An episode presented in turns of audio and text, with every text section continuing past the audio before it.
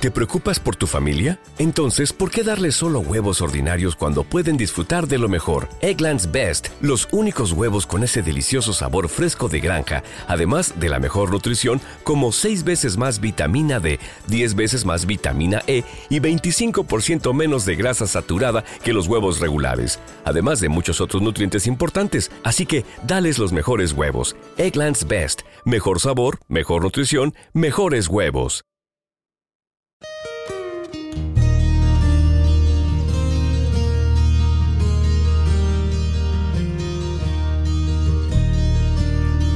Ozzy Osbourne y su gusto por los murciélagos.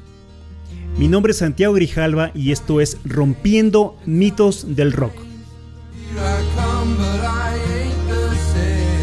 La historia del rock está forjada por varios rumores, medias verdades, noticias falsas y anécdotas sobredimensionadas que se han convertido en mitos y leyendas. En este podcast analizaremos esas historias y conoceremos la verdad detrás del mito junto a la grandiosa música de nuestros invitados.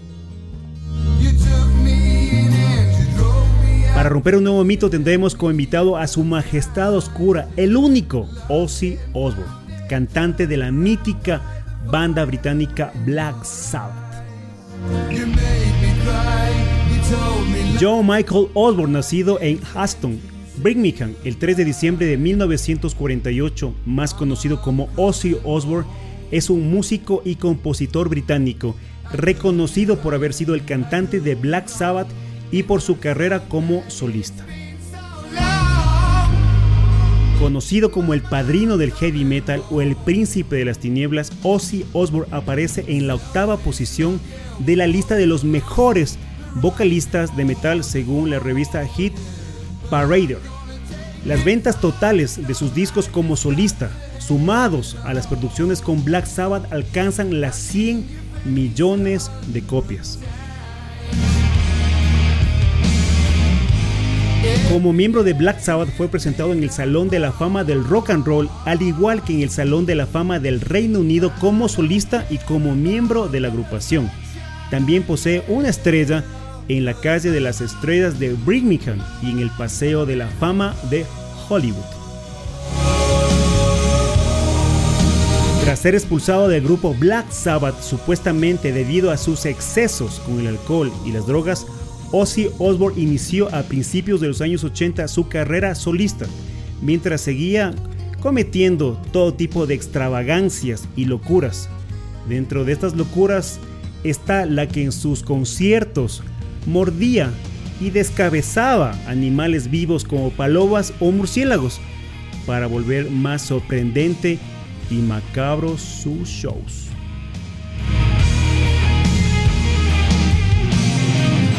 Ahora les cuento la verdad detrás del mito. En 1981, el músico llegó a un acuerdo para lanzar su primer disco en solitario. Para dar una imagen positiva, Ozzy y su esposa Sharon decidieron llevar a varias palomas blancas para la firma del contrato con el objetivo de soltarlas como símbolo de paz. Sin embargo, el cantante apareció completamente borracho y le arrancó de un mordisco la cabeza a una de las aves. A raíz de este incidente, el músico incluyó en sus giras un número en el que se parodiaba lo ocurrido mordiendo murciélagos de goma. El problema surgió cuando en un concierto celebrado la noche del 20 de enero de 1982 en la ciudad de Iowa, desde el público lanzaron un murciélago vivo al escenario. Tal como ocurría en otros conciertos, Ozzy lo levantó, se lo llevó a la boca y lo mordió. Pero el cantante no contaba con que el animal le devolvería el mordisco, por lo que tras el concierto tuvo que acudir a un centro hospitalario donde le administraron la vacuna contra la rabia. Según el libro The Black Sabbath Symphony of the Universe de Mike Wall, Ozzy pensó en ese momento que el murciélago era de goma, hasta que se lo metió en la boca y sintió al pobre batir sus alas y rezar por su vida. Historia cuenta que más tarde un espectador de aquel concierto en Iowa, Mark Deal, confesó al periódico de la ciudad que él fue quien lanzó el murciélago a la tarima, pero que creía que estaba muerto. Por esa razón, comenzaron los mitos y leyendas de, este gran, de esta gran leyenda del rock.